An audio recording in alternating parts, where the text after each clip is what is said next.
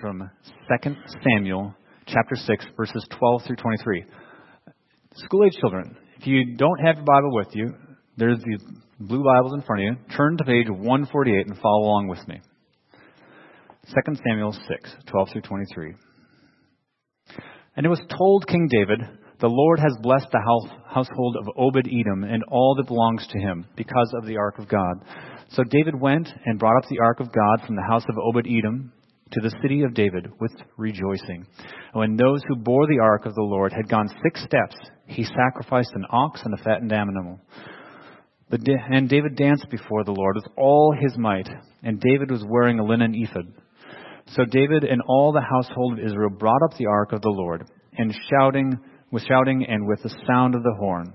As the ark of the Lord came into the city of David, Michal, the daughter of Saul, looked out of the window and saw David leaping and dancing before the Lord, and she despised him in her heart. And they brought in the ark of the Lord and set it in its place, inside the tent that David had pitched for it. And David offered burnt offerings and peace offerings before the Lord. And when David had finished offering the burnt offerings and the peace offerings, he blessed the people in the name of the Lord of hosts and distributed among all the people, the whole multitude of Israel, both men and women, a cake of bread, a portion of meat, and a cake of raisins to each one. Then all the people departed, each to his own house. And David returned to bless his household. But Michal, the daughter of Saul, came out to meet David and said, How the king of Israel honored himself today, uncovering himself today before the eyes of his servants, female servants as one of the vulgar fellows shamelessly uncovers himself. And David said to Michal, It was before the Lord, who chose me above your father and above all his house, to appoint me as prince over Israel, the people of the Lord. And I will celebrate before the Lord. I will make myself yet more contemptible than this, and I will be abased in your eyes. But by the female servants of whom you have spoken, by them I shall be held in honor. And Michal, the daughter of Saul, had no child to the day of her death. So ends the reading of God's Word. Children ages 18 months through kindergarten may choose to go to Little Landing now. Good morning, Faith Family at the Landing. Let's pray one more time and seek God's help as we turn to 2 Samuel 6. Father in heaven, I bow before you, asking for your help now to take this very sober, an even painful passage and make plain the good word you have for the precious faith family at the landing. I ask for your help, Holy Spirit, that you would come now and give gifts of speaking and of hearing. Increase our faith. Purify our worship. Unite ourselves together, our inner and outer man, and our body, and us with you. Draw near to my wife as she's at my mother in law's bedside. Give them a peace that settles over St. Mary's Essentia. Draw near to others who wish they could be here but are elsewhere. Draw near, I pray, to Tori, Franzen, Mercy Share, and the team from Lakeview Christian Academy as they're probably in worship together down in northeast Mexico right now. Protect them, keep them healthy, Bless them as they serve the orphanage and others there. Draw near to Ron Gonzalez as he brings the message and proclaims the Word of God at Palisade Baptist up in Silver Bay right now today. And many others have gone out for the sake of the name from among our number, or that we can link arms with and say, Lord, bless, pour out your Spirit, Pour out your presence. Give power to the word. Open hearts. Save the lost. Strengthen the believers. Build your church. And glorify, Spirit, your name, the name of the Son, and the name of the Father. We love you so much, Jesus. Speak now from 2 Samuel 6. Our ears are open and your servants are listening. For the honor and glory of Christ and for the increase of our joy, I pray. Amen. Are you a phony? Am I a phony? Biggest question you're probably facing, even though you don't know it. Odd way to start a sermon, you think? It is a deep question.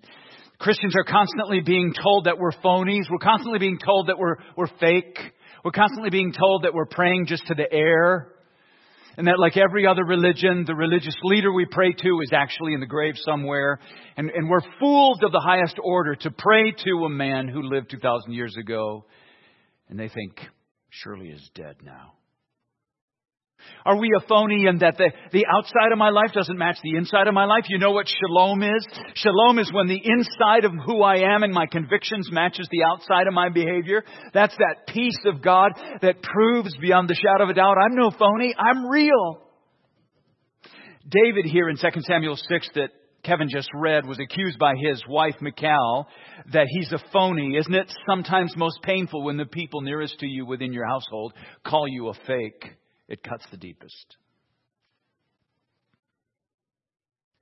David lives out the authentic life of faith before God in front of us.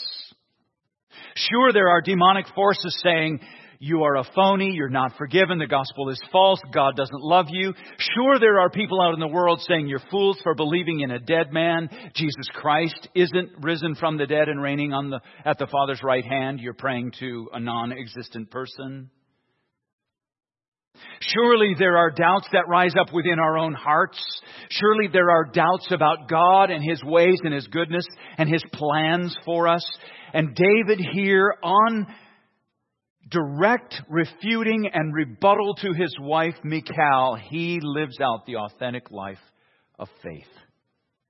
It's actually on display in a beautiful picture here.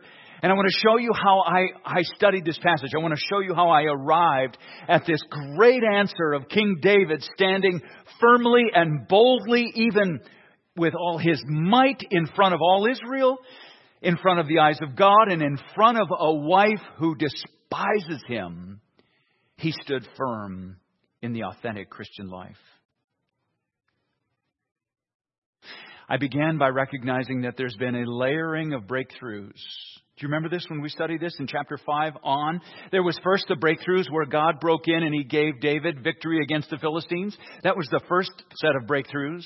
But then David decides, I'm going to bring the ark of God up on an ark, on a cart with an ox towing it and men handling it who aren't called by God to do so. And as soon as one sets out his hand to touch the ark to steady it, instantly that one dies.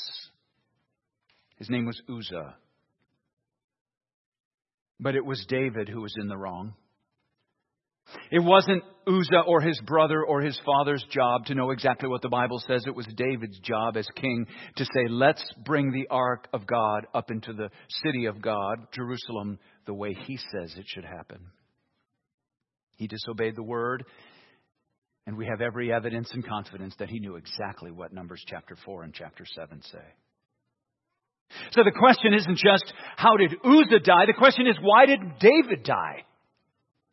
How come David was allowed to live? Why did God show such, such stunning mercy and kindness to David?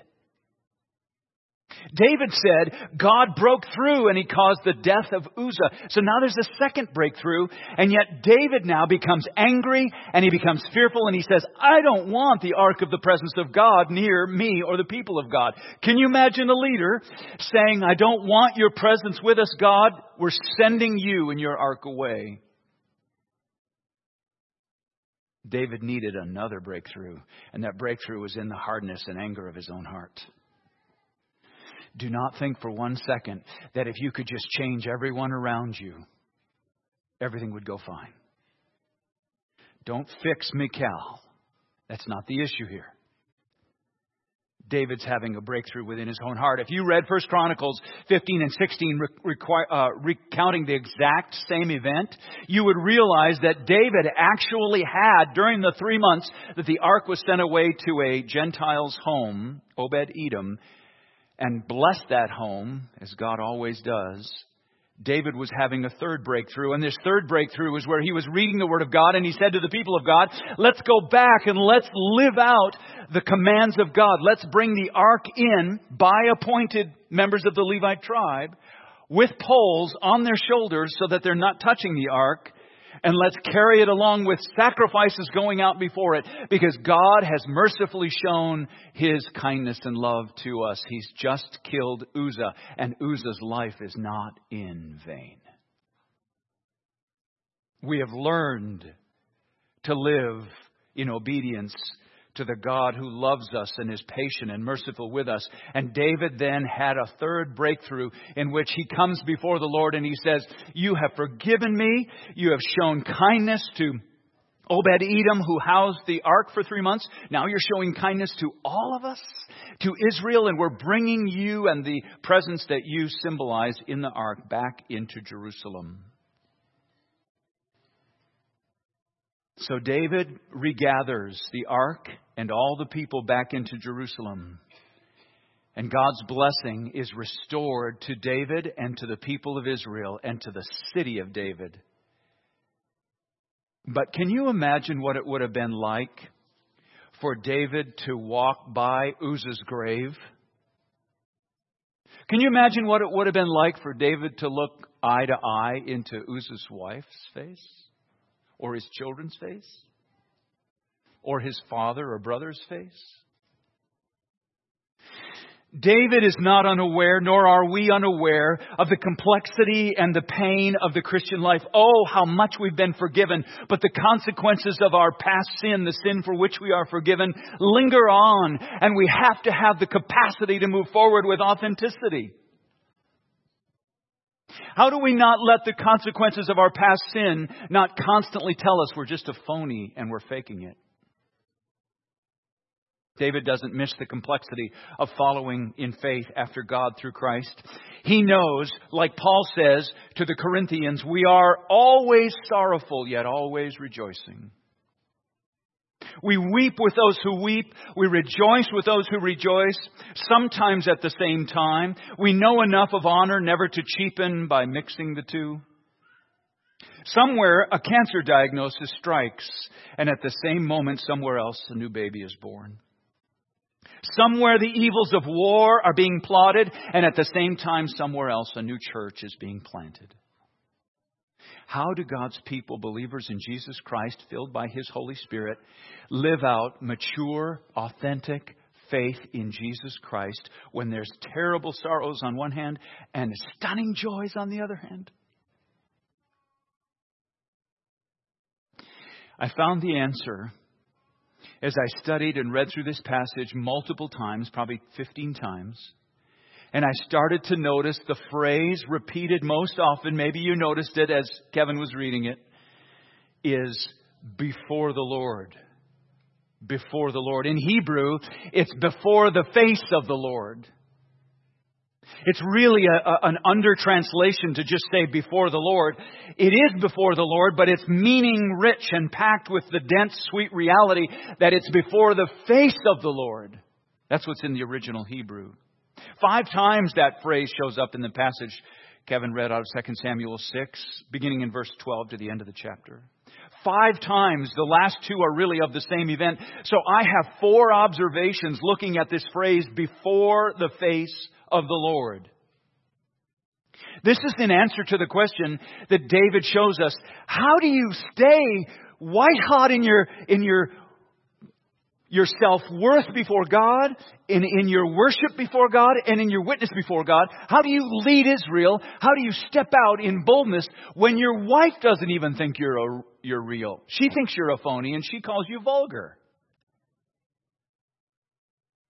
When someone precious and near to you has the eyes of their hearts blinded from seeing the glory of God, we'll see Michal herself represents much more her father Saul than she does her husband David. I've put these observations about the phrase before the face of the Lord under four headings. And I'll give you the four. If you want to, you can make a mental note of them or write them down. I'm going to talk about these four things very briefly as ways of showing us how to live out this authentic Christian faith in God that David has. Here's the four words freedom,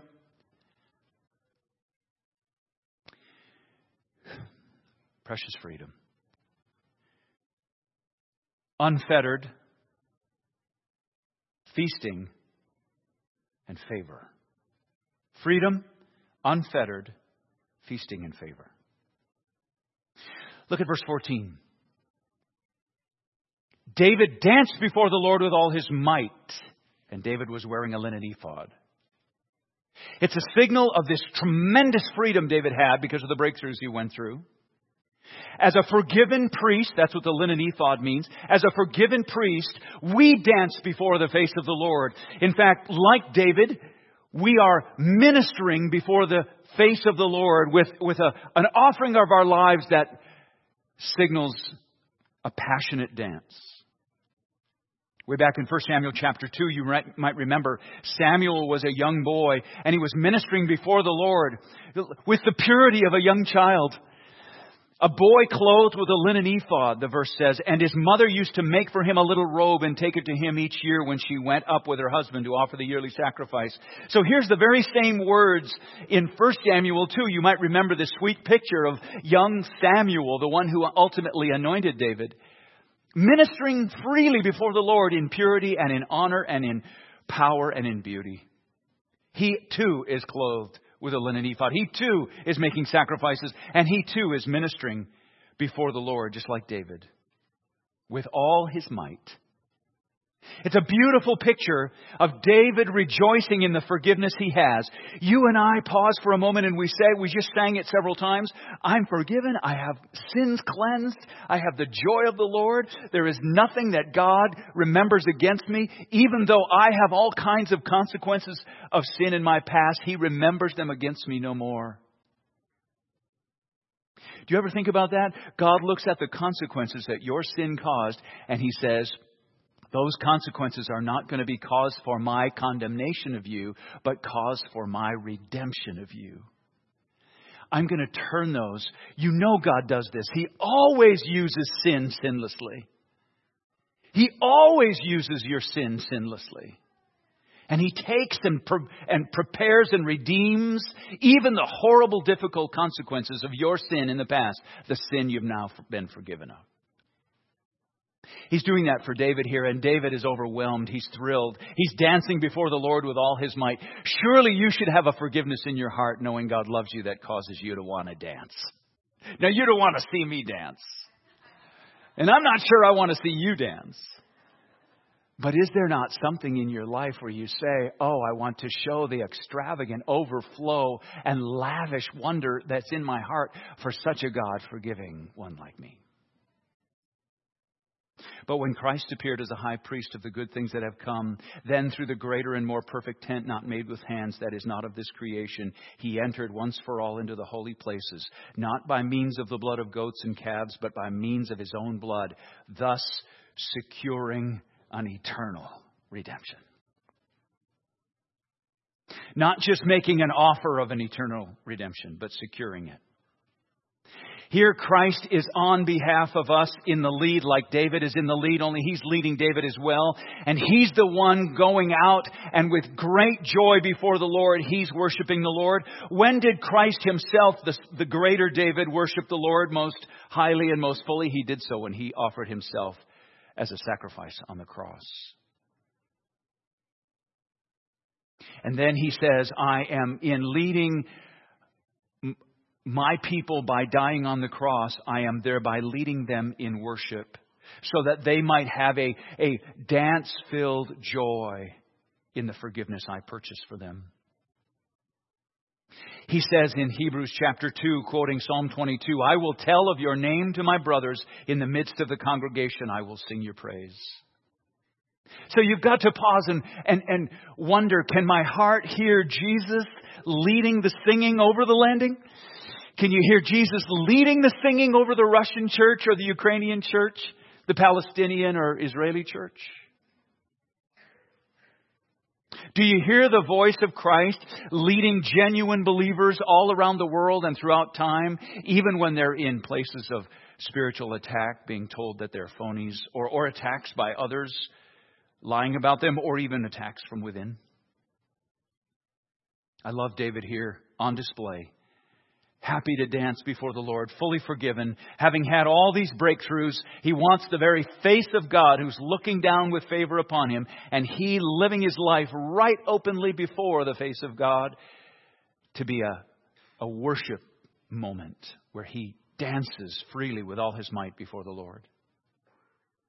That leads to the second observation of being before the Lord and living the authentic Christian life. It comes from verse 16. I, have entitled it Unfettered. As the ark of the Lord came into the city of David, Michal, the daughter of Saul, looked out of the window and saw King David leaping and dancing before the Lord, and she despised him in her heart. David is foreshadowing the worship of Christ the worship and song leading of Christ that happens in the heavens and shall happen for eternity. And yet his wife, Michal, is not out among the crowd. She's not cheering with a tambourine. She's not joining in with her husband. She's back in the palace and she's looking from a window.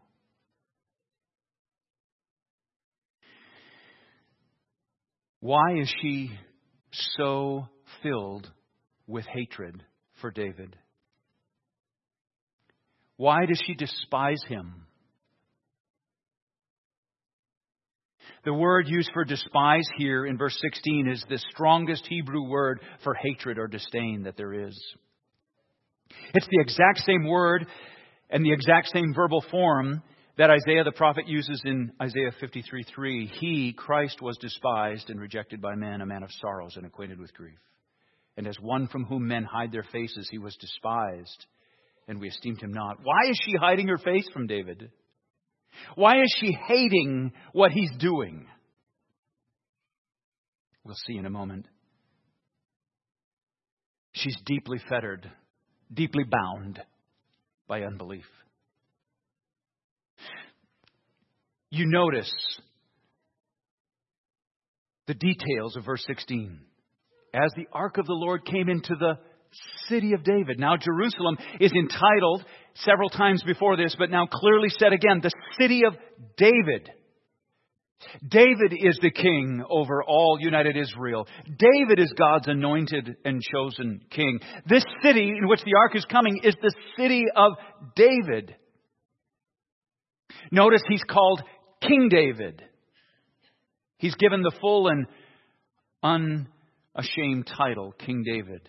And he's leaping and dancing, there's the phrase again, before the Lord. But notice the title given to Michal, the daughter of Saul. We already know she's the daughter of Saul. We don't need to be told she's the daughter of Saul. Why are you telling us she's the daughter of Saul? Because she's acting way more like her father than she is like her husband. Is she angry at David because she's jealous. David now has several other wives. They have children. She has none. Is she dealing with jealousy? Possibly. Is she angry because he took her back from the man she was living with back in 2 Samuel 3? Does that mean she felt manipulated and devalued and even used? We don't know. What we can tell is that the writer is exposing for us that there's an unbelief rising in Michal that says, You, David, if you were more like my, my father, you wouldn't act this way. I'm ashamed of you. I not only hate you, I hate the worship of your God. She's fettered with unbelief. She's gripped by it. She has the same attitude against his all his might dancing, his, his extravagant public praise of God for his forgiveness and the breakthroughs he's achieved in his life. He, she, she hates all of that the very same way in centuries later Judas would despise Mary for coming in before Jesus, Jesus entered Jerusalem and breaking pure, costly, fragrant ointment over Jesus in worship. And we're told in John chapter 12, Judas hated Mary for that. He said she should have preserved all of that ointment and its wealth for the poor, but John makes explicit Judas was just interested in the money for himself.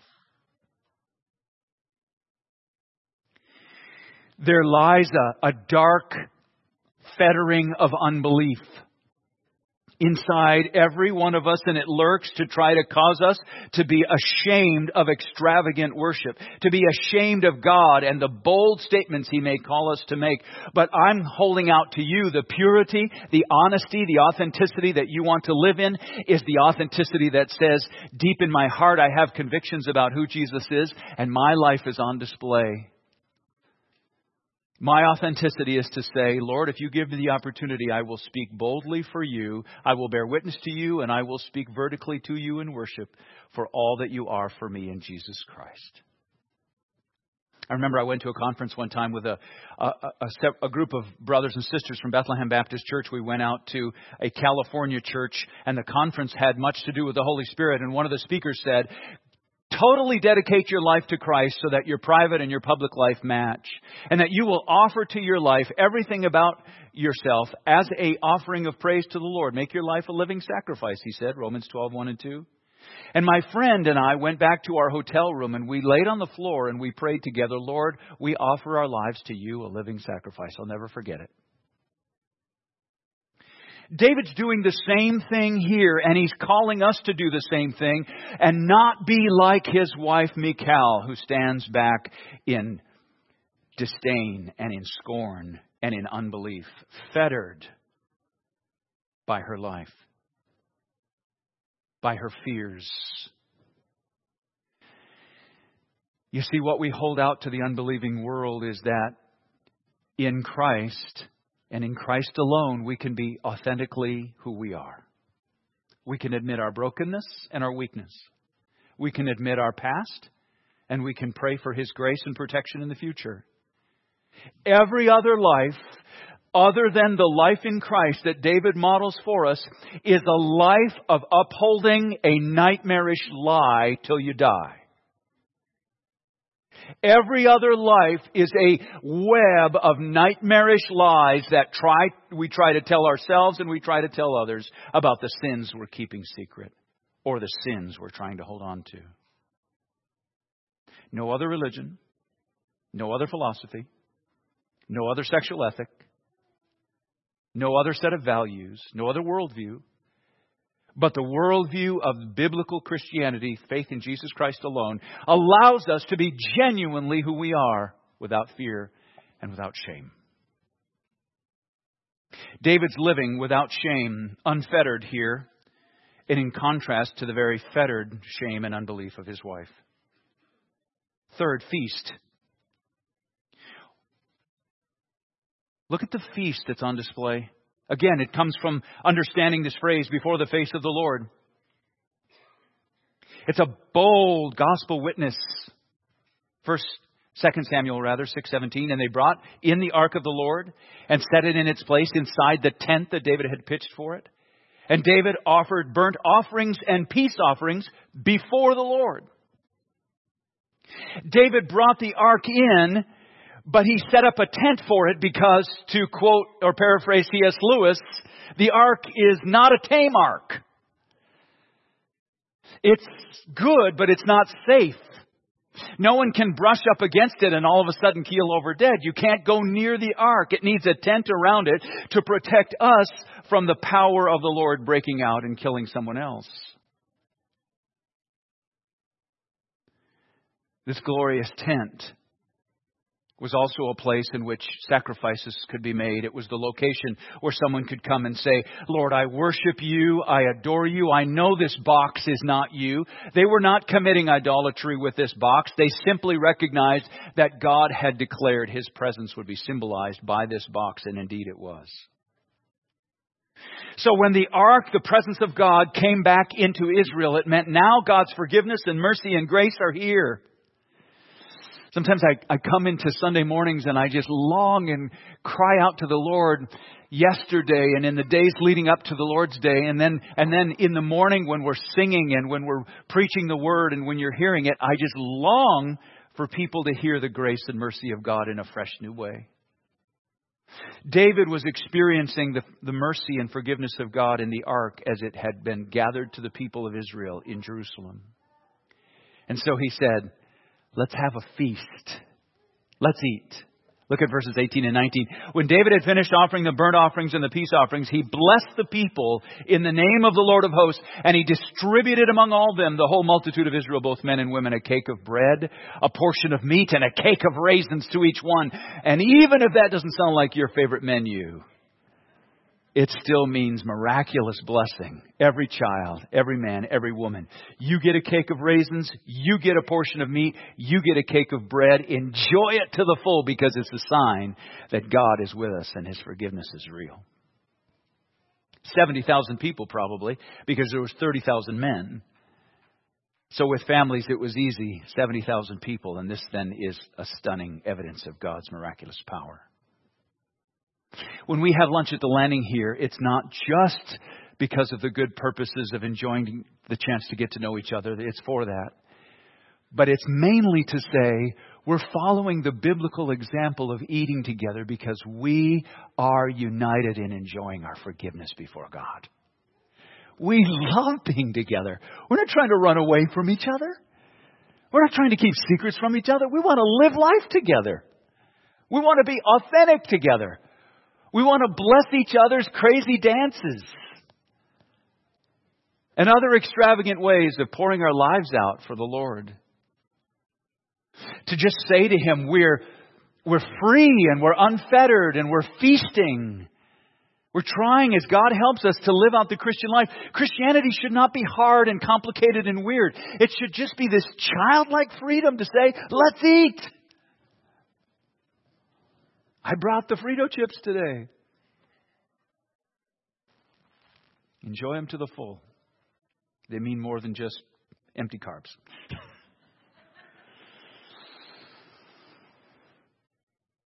if you've been forgiven much, you want to dance much, praise much, thank much if you've been forgiven much, you, you, grieve over those, even maybe of your household, who are so blind.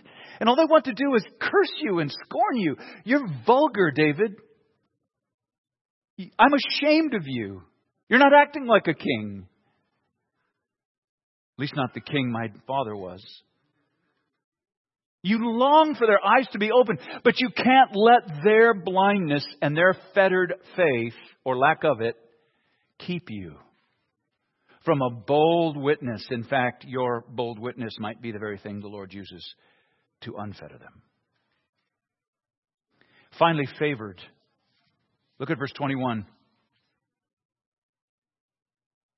Actually, I'm going to begin re- reading in verse 20 through 23 to get the whole picture of this final conversation David has with his wife Michal.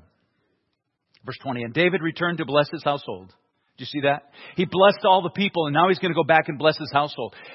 Michal should have been out there with everyone. She wasn't. He's going to go back and he's going to bless his household. But before he can open his mouth, he's scorned. But Michal, the daughter of Saul, again, we're told who she is, though we know fully who she is, came out to meet David. Don't even come in this house. I don't even want you in this house. And with sarcasm and scorn, that is only befitting a fettered soul, she says, How the King of Israel honored himself today. You're a complete failure as a king, David. When you worship freely and fully with extravagant joy, dancing, a lifetime of savings poured out on the feet of Jesus in worship and praise, do not expect that every single person will approve. Recognize fully that unbelief will keep many from approving. How the king of Israel honored himself today, she says sarcastically, uncovering himself today before the eyes of his servants, female servants, as one of the vulgar fellows shamelessly uncovers himself. There's profound irony here, isn't there? What would she have said if she stood before the son of David, naked on a cross, and at that very moment, worshiping the Father as fully and perfectly as anyone ever could conceive. Fully obeying and honoring the Father with all extravagance. Is the cross too extravagant? Yet at the same time, while the Son, Jesus, worships the Father on the cross in the most extravagant act of worship conceivable, his act of worship offers to her the cleansing and the forgiveness for the disdain that she has for him.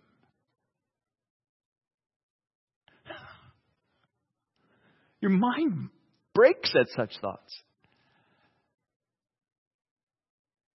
She's unable to look at David and see the glory of God through his life all the way up to the face of God.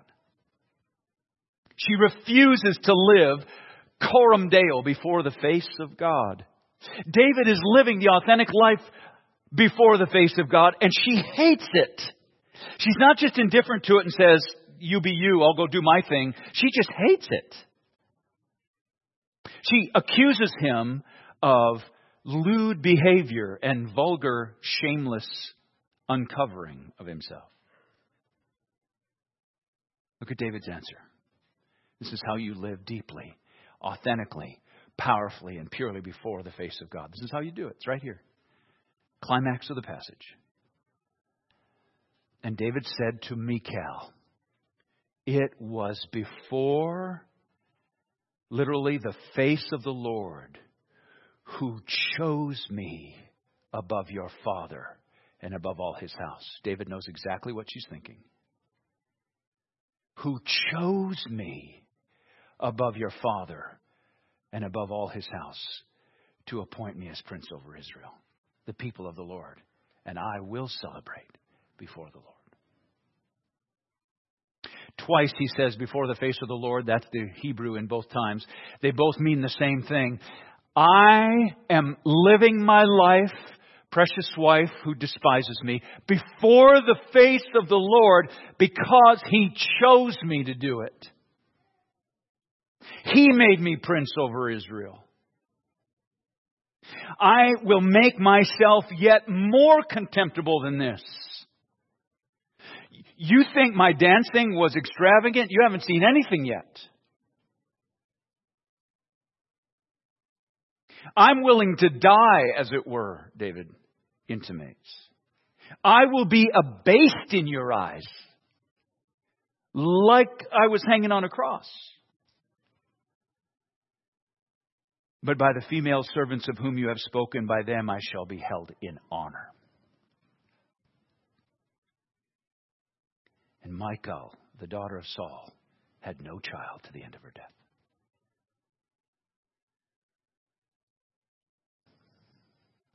Feel the weight of what the Holy Spirit is saying to us right now. This is the apex of this passage and much of the Bible.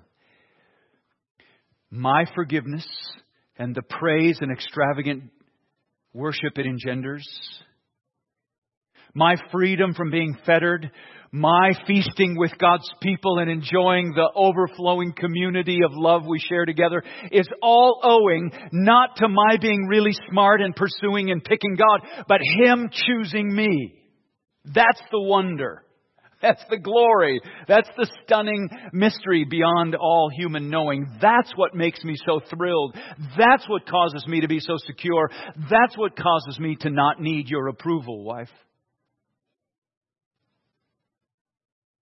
Listen to how Charles Spurgeon describes this very event in a sermon I read earlier this week on this passage. He said, Dear brethren, there is great power in the truth of our election when a man can grasp it, when he knows for himself truthfully and by indisputable evidence that the Lord has chosen him.